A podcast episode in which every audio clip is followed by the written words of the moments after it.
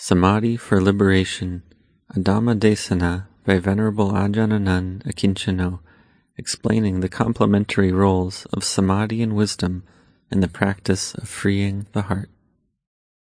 When the heart has been brought to peace through repetition of the mantra Buddho in conjunction with the in and out breathing, then we no longer need to maintain this mantra in mind. With the heart at ease, peaceful and still, we can just simply be aware of the breath coming in and the breath going out. When the heart is peaceful and still, various physical sensations will manifest within. Sometimes we may feel that the body is expanding as we sit, filling the whole room or meditation hall. The body can seem to enlarge so much that we feel it is touching the ceiling. We might also feel tingling sensations or waves of rapturous energy thrilling throughout the body, causing the hair to stand on end. If this rapture, or piti is strong, the body can seem light or weightless, as if it were floating in space. With this experience of piti, the body feels light and tranquil, the mind peaceful and still. This experience of momentary peacefulness, where the mind has entered a slightly concentrated state, is called khanika samadhi, or momentary samadhi. If this state of tranquility lasts longer, for example, 5, 10, 15, or even 30 minutes, then the heart enters a deeper state of peace called upacara samadhi. This is a state of concentration that is neighboring or on the verge of entering the total stillness and serenity of jhana. When the heart settles into the peace of upacara samadhi through practicing mindfulness of breathing, there is an awareness of inner calm and stillness. At this level of concentration, the mind is not yet completely still. It can be compared to the pendulum of a clock swinging slightly to the left and right. There's a slight amount of mental activity and a modicum of thinking, but mostly the mind is peaceful. This movement of the mind is the activity of vitaka and vichara towards the meditation object. Vitaka is the initial application of the mind that takes up or focuses upon the sensation of breathing, and vichara is the sustained activity of keeping the breath in mind. Feelings of piti and sukha, rapture and bliss, also arise in upacara samadhi. In upacara samadhi, one is saturated in sukha, characterized by feelings of internal strength and stability. Sukha can be distinguished from piti by the deep contentment it generates. However profound piti may be, unlike the experience of sukha, it doesn't induce feelings of inner contentment. When this experience of sukha becomes very powerful, there is no longer any movement of the mind. It rests within, peaceful and still, no longer swinging left and right. Even if we want the mind to think, it doesn't. There is no longer any interest in external things. The mind no longer registers sense impressions. It has no concern for external experience. The mind will not go out, and impressions from the outside won't reach in. No thoughts arise at this stage. The activity of vitaka and vichara is not on the level of thinking. Only a little piti remains. As piti and sukha become more distinct, the mind becomes more peaceful. With this attainment of inner stillness, the mind enters a state of unification or one pointedness called ekaggata. The five conditioning factors for the realization of full absorption, vitaka, vichara, piti, sukha, and ekaggata have now been brought to completion and the mind enters first jhana. I will only explain up to here for now. Vitaka is usually understood to mean thinking, but this is not the case. Vitaka is the initial activity of taking up or focusing on the meditation object, such as the breath. Outside the context of meditation practice, vichara also implies thinking and mental proliferation.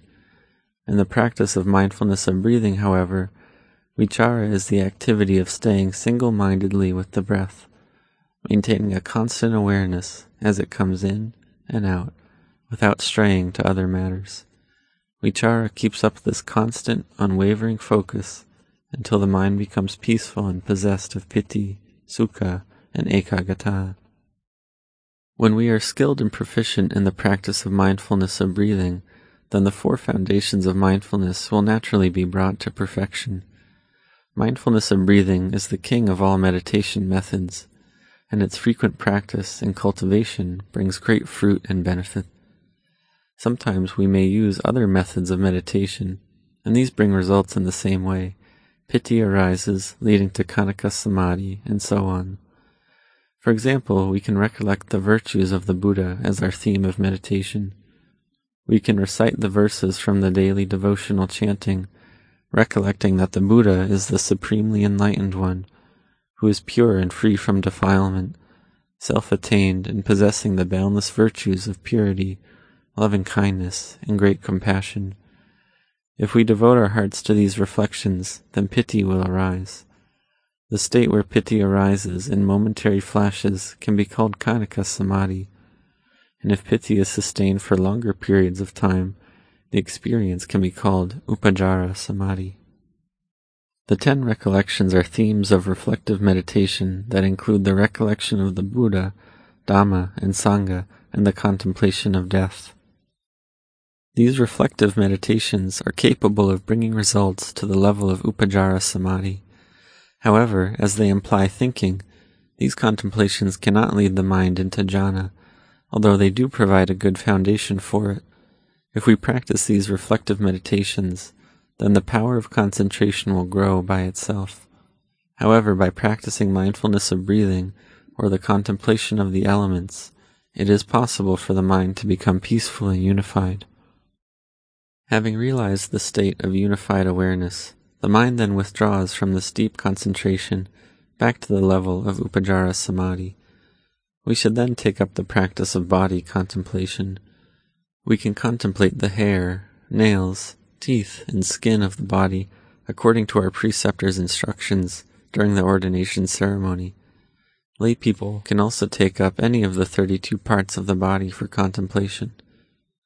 We investigate the body to realize its nature as mere elements, shifting and changing according to causes and conditions. The body is neither a self nor a soul, neither a person nor a being, neither me nor you. Reflecting in this way, we are developing kaya gata satipatthana, body contemplation, that is, the first foundation of mindfulness.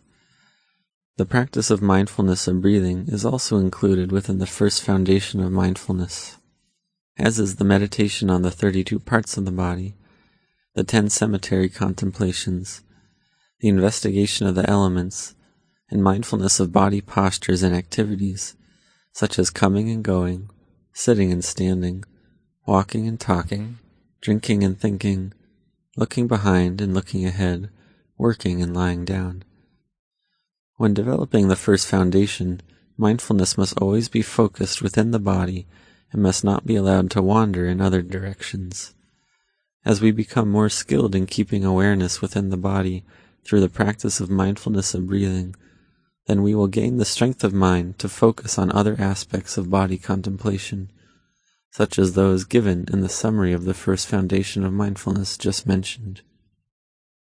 We will realize that the body is merely a body, neither a self, nor soul, nor person, nor being, nor me, nor you. Usually we relate to the physical body as a person or being, as our self or their self. Contemplating this matter, however, we might suddenly realize if I breathe in but don't breathe out, or breathe out but don't breathe in, then the body will die in accordance with its nature. If our mind is peaceful and concentrated, we will clearly see the truth that this body really isn't a self, or soul, or person or being, or me or you. With this insight, the heart becomes disentangled from the sense of self. The body is seen as one thing and the mind as another, both completely different from each other, different aspects of nature. At that moment, through clarity of insight, wisdom arises and upadana is abandoned. The attachment to the body as self is uprooted. This realization arises through meditation and is the highest manifestation of wisdom. Wisdom initially comes from listening to and studying the teachings regarding not self. After thinking and reflecting further, we accept not self as theory, but have not yet realized this truth directly for ourselves.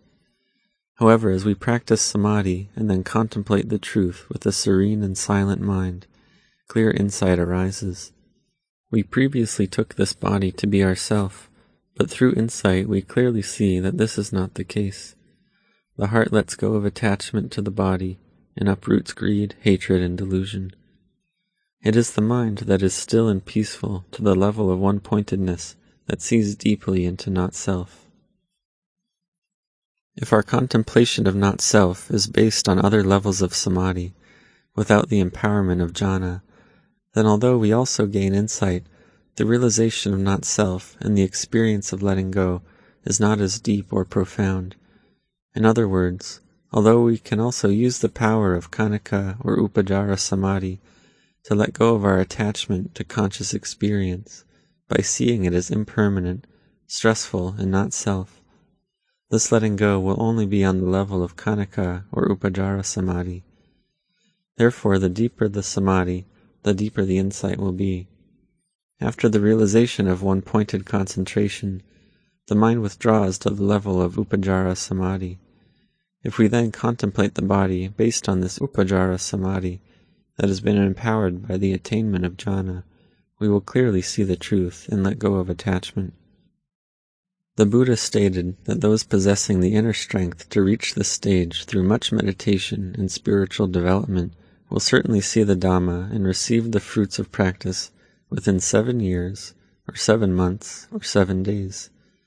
If our mind has reached the state of one pointedness and we practice body contemplation, we are sure to see the Dhamma and be transformed from just ordinary good people to noble ones. In the beginning, it is essential to develop samadhi because it provides our heart with inner strength. If our practice bears little fruit, it is because our mind lacks this inner strength and stability. These qualities have not yet arisen within the heart. In addition to this, our sense of restraint is not yet fully developed. We need restraint and heedfulness to guard the mind and keep it focused within. If we practice in this way, the mind starts to experience the stillness of samadhi. This is the method of the insight meditator. They develop just enough samadhi for the mind to be peaceful, and then, through contemplation, abandon clinging and attachment. Realization of enlightenment, together with the three knowledges, requires a more advanced method of practice with much deeper samadhi, twice as deep as before, with the increased power of second jhana, after withdrawing back through first jhana to upacara samadhi. The depth of contemplation is far more profound than previously, but let's leave this aside for the time being. In the beginning, let us work on developing the inner strength needed to realize one pointedness, starting with Khanika Samadhi, and Upacara Samadhi, and finally Appana or Jhana Samadhi. Sometimes we might wonder why it is that although the mind has reached the level of Upacara Samadhi, it doesn't go deeper into oneness. The reason is that Upacara Samadhi itself has various levels of increasing refinement. When the mind is brought to the peace of Upacara Samadhi through the power of contemplation, this peacefulness is on a relatively coarse level at first. After dwelling in this coarser level of Upacara Samadhi to its fullest extent, the mind's internal strength weakens and seems to return to normal, just as if we hadn't been meditating at all. We then have to begin practicing anew, contemplating, meditating, watching the breath, and focusing inwards again. We continue practicing in this way until the foundation of the mind becomes stronger and it enters an upacara samadhi of intermediate refinement. At this stage, the nature of the body is seen clearly to the point where it seems as if we can abandon all our defilements, cutting them off completely. However, the mind still doesn't become unified, but weakens and withdraws once more. Therefore, we have to practice still further until the mind enters the most subtle and refined level of Upacara Samadhi. The mind that dwells in this fully refined state of Samadhi sees very deeply indeed. Upacara Samadhi of intermediate refinement can make the heart serene for months at a time. When skilled at this level, the mind only requires a little focusing before entering Samadhi and sometimes remains there for the whole day. The mind may slip away from samadhi at times, such as before falling asleep, but on awakening, the mind still holds the perception of inner stillness, and with a moment's focus, re enters this intermediate level of Upacara Samadhi.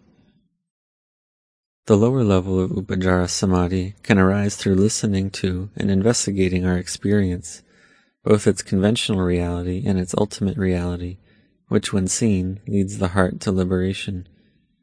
For example, we can contemplate the mind and the objects of mind. If we abide with the sense of bare knowing, seeing the mind as one thing and the objects of mind as another, then letting go is possible. Through insight into the conventional reality of body and mind objects, the heart is liberated from attachment to these things. How we perceive this meditation hall can also be the basis for investigation into conventional and ultimate reality. Is this hall big or small? On a day when few people come, it appears very spacious, and yet on festival days with many visitors, it can seem too crowded. However, the hall itself doesn't claim to be either large or small. These adjectives are merely conventions of speech, to which the deluded mind attaches and creates its subject object world. In reality, the hall is just exactly the way it is, nothing more and nothing less. Through reflections such as this, we come to see the conventional world according to reality, which leads the heart to liberation from clinging and attachment. This kind of contemplation, where we gain deep insight into external phenomena, can, at that moment, cause the mind to converge in samadhi. The nine insight knowledges may manifest also at that instant, and the mind will see into the true nature of reality for as long as three days. The arising and ceasing of conditioned phenomena is seen as it actually occurs. Looking externally, conditions can be seen as decaying and disintegrating and focusing internally, the full horror of this truth is realized. All conditions, whether internal or external, are a cause of attachment and suffering, and therefore should be viewed as fearful in nature and worthy only of disgust and dispassion. If we see this deeply, then we experience great joy and contentment. The material world is unable to give us this type of happiness. If we have seen the Dhamma, then we no longer seek satisfaction in the world. The heart is no longer attached to worldly things, as it sees greater value in the experience of Upacara Samadhi and in a mind developed through meditation. With the experience of such insight, our faith and confidence in the teachings of the Buddha become firmer and we start looking for the way out of this world. These feelings of disgust and dispassion free the heart from the tendency to seek delight in the world. In seeking the path that leads away from worldly happiness, we increase our efforts in meditation. When the mind withdraws from the lower or intermediate levels of Upacara Samadhi, where concentration was sustained for an entire day or month, this experience cannot always be repeated. It is the nature of meditation practice that sometimes the heart enters Upacara Samadhi, but at other times enters only Khanika Samadhi. However, the foundation in Upacara Samadhi and the insight already gained is the real driving force of the mind, just like the first stage of a rocket that although now out of energy, has already succeeded in bringing us this far. The second stage of the rocket can now propel us to greater and greater heights. Whatever our method of meditation, be it body contemplation, mindfulness of breathing, or the contemplation of death, we have to practice and develop it a lot. At this stage in our practice, the heart becomes increasingly more peaceful and serene. This state of serenity completely fills the heart and can last for many years. With stable mindfulness, the heart is easy to control and enters the intermediate level of Upacara Samadhi with more consistency at first we might not recognize this, thinking that we are about to enter jhana. Once again, however, this does not happen. To continue the analogy, we have cast off the second stage of the rocket and are now being propelled along by the third. Nevertheless, our meditation deepens and we increase our effort to find ways of making the mind more peaceful. At this stage, our practice of meditation is strong and stable. The five powers of faith, effort, mindfulness, concentration, and wisdom come together in the mind. This means that the seven factors of enlightenment start to arise. In fact, they already began to arise from the first experiences of Upacara Samadhi, and along with the four foundations of mindfulness, they continue to develop more and more. The heart becomes freer little by little, up to this level of Upacara Samadhi. At this stage, sometimes the mere act of recollecting Dhamma, the uncertainty of life, and the inevitability of death, for example, is enough to make the heart peaceful. Luang Chah taught that if the power of greed, hatred, and delusion is so strong that we cannot hold any other meditation object in mind, then we should contemplate the subject of death. When newly ordained, mindfulness of breathing and the contemplation of death were my main methods of meditation. This was because I still used to think and fantasize a lot about the future. When young and youthful, we tend to think only in terms of gain and progress, never of decline and loss. For this reason, I took up the theme of death for contemplation, seeing the danger in the endless round of birth and demise, where the fortunes of life are unpredictable, and where the only certainty is that of passing away. Through such reflections, the heart is moved by a sense of profound sadness towards the universality of suffering, and by a deep urgency to transcend it, like the desire to flee from a burning house. When I was practicing at Wat Nong Pah Pong, Luang Por Chah instructed us to develop these themes of meditation in order to prevent the mind from just following its likes and dislikes. He taught us many skilful means by which to gain an understanding of the Dhamma, and we strove to practice accordingly. This meant that we had to be willing to make sacrifices, giving up our old habits through the cultivation of generosity, moral discipline, and the practice of meditation. When newly ordained, mindfulness of breathing and the contemplation of death were my main methods of meditation. This was because I still used to think and fantasize a lot about the future. When young and youthful, we tend to think only in terms of gain and progress, never of decline and loss. For this reason, I took up the theme of death for contemplation, seeing the danger in the endless round of birth and demise, where the fortunes of life are unpredictable, and where the only certainty is that of passing away. Through such reflections, the heart is moved by a sense of profound sadness towards the universality of suffering, and by a deep urgency to transcend it, like the desire to flee from a burning house. When I was practicing at Wat Nong Pah Pong, Luang Por Chah instructed us to develop these themes of meditation in order to prevent the mind from just following its likes and dislikes. He taught us many skilful means by which to gain an understanding of the Dhamma, and we strove to practice accordingly. This meant that we had to be willing to make sacrifices, giving up our old habits through the cultivation of generosity, moral discipline, and the practice of meditation. Before my ordination as a monk, I had already gained deep insight into conventional reality and that which lies beyond such conventions. On that occasion, the insight into conventional reality was so profound, it seemed as though the heart had been transported to another world, evoking such deep feelings of joy and rapture that they lasted for three days. The feeling of inner contentment was so great that I had no desire to eat. I only wanted to enter the forest and meditate. The inspiration generated by this experience was so profound, it compelled me to renounce the world and, ordaining as a monk, begin the search for liberation from suffering. I viewed all worldly wealth as meaningless, a cause of attachment, worry, and stress, mental states which, in turn, condition further suffering and lead away from peace. The heart that is peaceful and inwardly joyful clearly comprehends the truth. At this stage, the nine insight knowledges arise, and the heart seeks the way to liberation from suffering. In this way of practice, the mind must always be focused on its meditation object. Wherever we go, sometimes we will have to deal with crowds of people, causing feelings of attraction or aversion to arise. In this case, we can incline the mind towards the contemplation of death. Whatever our theme of meditation, we should always keep it in mind. We will then be at peace and free from such moods of like and dislike. However, this type of peacefulness arises through the practice of tranquility meditation, not through liberating wisdom. Even the contemplation of death is still a method of tranquility meditation, although it can also be used as a basis for insight enabling the heart to let go of attachment and become radiant and pure. When we have made the mind more peaceful through contemplating death, or through practicing some other method of meditation, then it enters Upacara Samadhi with ease.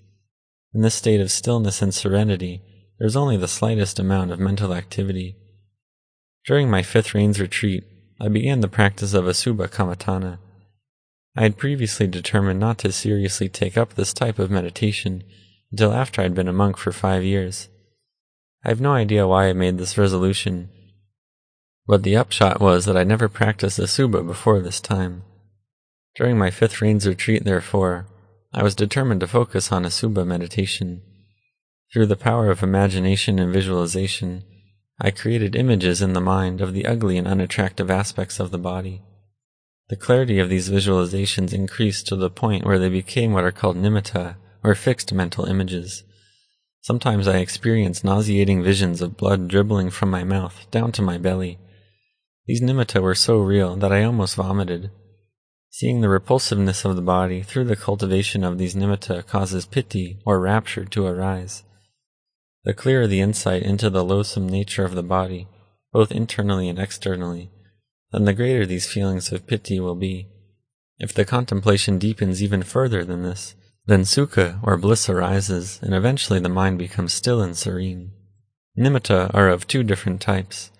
At first, these nimitta are merely lucid visions that arise during meditation for short periods of time.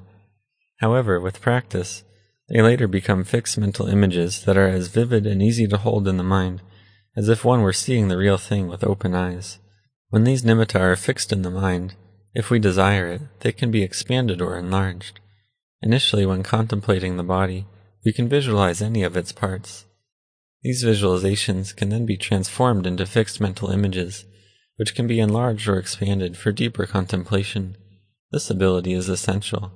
If the mind has reached this stage, it will be able to analyze physical phenomena in terms of dhatu or fundamental elements. Contemplating fallen leaves, for example, whether green, brown, or yellow, we can see that they revert to the state of soil. If we then turn towards the body, we can see that its nature is also one of decline and fall. Like fallen leaves, the physical body also returns to the earth. If the body can be seen as a mere composition of earth, then the heart will be peaceful and at ease.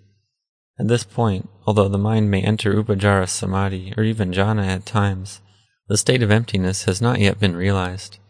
However, if we analyze this earth element by reducing it to its most refined state, seeing it break apart into dust and then disperse as mere atoms, the heart will realize the state of emptiness, that is, not self. When the mind is refined, still and serene, the empty nature of the body is seen. With this realization of emptiness, the heart abandons attachment to the view that the body is oneself. This clear insight into emptiness arises through wisdom. This experience is called Tadanga Vimutti, temporary liberation of the heart through wisdom. Samadhi can also bring about the state of emptiness, but through the power of suppression. Here the mind is empty only of mind objects, not of defilements. There is still attachment in the heart, along with greed, hatred, and delusion, but when the mind is peaceful, these defilements are suppressed. The same is true for the contemplation of the elements at its basic level. Greed, hatred, and delusion are subdued but not destroyed. However, when we contemplate these elements according to reality, seeing them as anicca, dukkha, anatta, the heart realizes emptiness. This realization of emptiness is where we gain insight into the truth of the material world because the mind disengages from the body and is seen as a separate reality. It feels as though the heart has been transported to another world. This is a world of neither conventions nor appearances, a world of neither greed nor hatred. This is not a world of beings and people, nor a world of self and others. This is the realm of liberation. At this stage, however, although the heart gains a glimpse of freedom, it cannot yet reach this state and must return to the world of conventional reality. Nevertheless, we realize that if we keep contemplating and gaining insight into not self, we will see the Dhamma. This knowledge of the inevitability of crossing over into freedom is called Gotrabhu Jnana.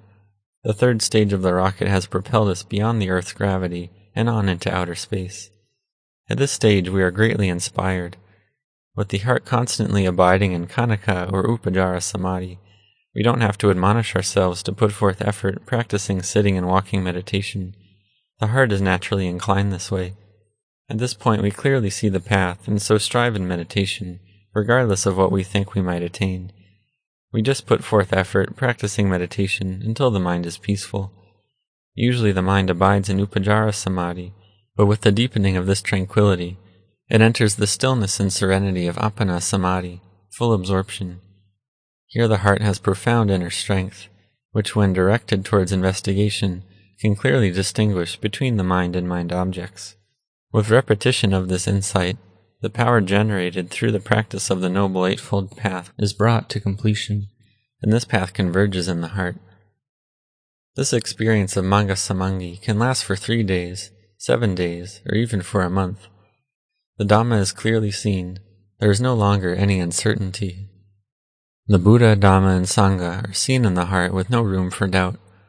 The heart dwells in this state of freedom for three to seven days or even longer depending on the power generated by the unified path. Everything is seen in the light of liberation. Whatever the world may claim, the liberated heart now says differently. When the power of this attainment comes to an end, the mind returns to a mundane state. However, there are no longer any doubts about the path to peace because the heart has realized and experienced emptiness. Alternatively, we can say that Nibbana has been seen, or that the mind has entered the stream of Dhamma in conventional language, there are many ways to describe this experience. One who has reached this stage will no longer have any doubts about the path of practice. In the beginning, what concerns us is how to develop the faith that will get us practicing meditation. Once we start meditating, the results will come by themselves. Luang Por Chah compared this process to entering inside a temple. Describing the contents of the temple is solely for the purpose of arousing the interest of others and persuading them to enter at which point they will see for themselves. In the same way, we can ask ourselves what we need to do to get us practicing mindfulness of breathing and body contemplation, because once we start practicing, the results will come by themselves. This is my advice in developing the practice of samadhi. Please understand, therefore, that there are two different experiences of emptiness. One experience of emptiness arises from the peace of samadhi, realized by focusing on the breath, contemplating the body, or by practicing some other method of meditation. However, a much more exalted experience of emptiness is that which comes from abandoning attachment. This realization of emptiness arises through wisdom is the experience of vimutti or liberation. This experience of emptiness comes when grasping has been uprooted in the heart. With this realization of emptiness, the heart abides effortlessly in the lower level of Upacara Samadhi. One no longer needs to do anything. If the experience of liberation has advanced to a more profound stage where the power of the unified path is stronger, then the mind will dwell in the intermediate level of Upacara Samadhi, and eventually in the third and most refined level of all. This is the way the power of the liberated mind works. This level of Upacara Samadhi is freed from defilement and is different from the type of Samadhi that is first experienced. The initial type of samadhi brings about a state of emptiness by merely suppressing the defilements. After the mind has become one pointed, through suppression of the hindrances, it turns to body contemplation. This contemplation, empowered through jhana, leads to the abandoning of the defilements and causes another, deeper experience of emptiness to arise in the heart. This is a state of purity. It is a state where samadhi arises automatically through purity of mind and where the body and mind are light and tranquil. In the beginning, practicing samadhi is difficult. We have to deal with all kinds of negative moods, and our samadhi is unstable. We enter samadhi, but it soon vanishes. So we contemplate making the mind peaceful, but again this samadhi disappears. The mind's inner strength is not sufficient. This is the way it is in the beginning. Focusing the mind and contemplating Dhamma is mentally exhausting, but we must patiently endure. At first, we have to be restrained in every way. This is a difficult, arduous practice, but we have to be patient. The results will come later on. If we experience this type of suffering in the present, then happiness will come as a result. Therefore, as yogis, or seekers of liberation, who have gained a human birth and encountered the Buddha's teaching, let us strive in this practice of meditation for the sake of further encountering the Dhamma in our hearts.